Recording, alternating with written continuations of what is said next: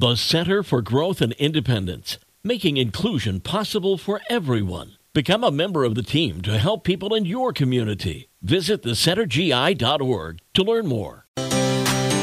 It's the best mix in the morning show on 98.3 The Coast with a look at your music news this morning and Taylor Swift, Lady Gaga, and Rihanna nominated for awards again. Of course, this time is the 2023 Guild of Music Supervisors Award. And Rihanna's Lift Me Up from the movie Black Panther Wakanda Forever has been nominated, as well as Lady Gaga's Hold My Hand from Top Gun Maverick and Taylor Swift's Carolina from Where the Crawdads Sing.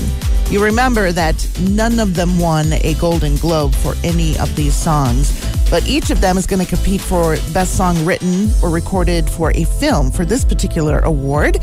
That ceremony takes place on March 5th. I would love to see Kelly Clarkson someday get nominated for a Best Song in a Motion, motion Picture Award, uh, but she's got her own talk show for now and recently performed Taylor Swift's Better Man doing her signature Kellyoke. And Willie Nelson has a five part docu-series all about him, and it has received nothing but rave reviews at its Sundance Film Festival debut, telling stories the way only Willie Nelson can tell them.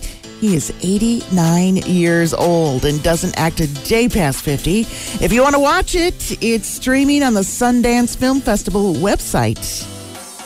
And there you have it for your music news this morning from 98.3 The Coast.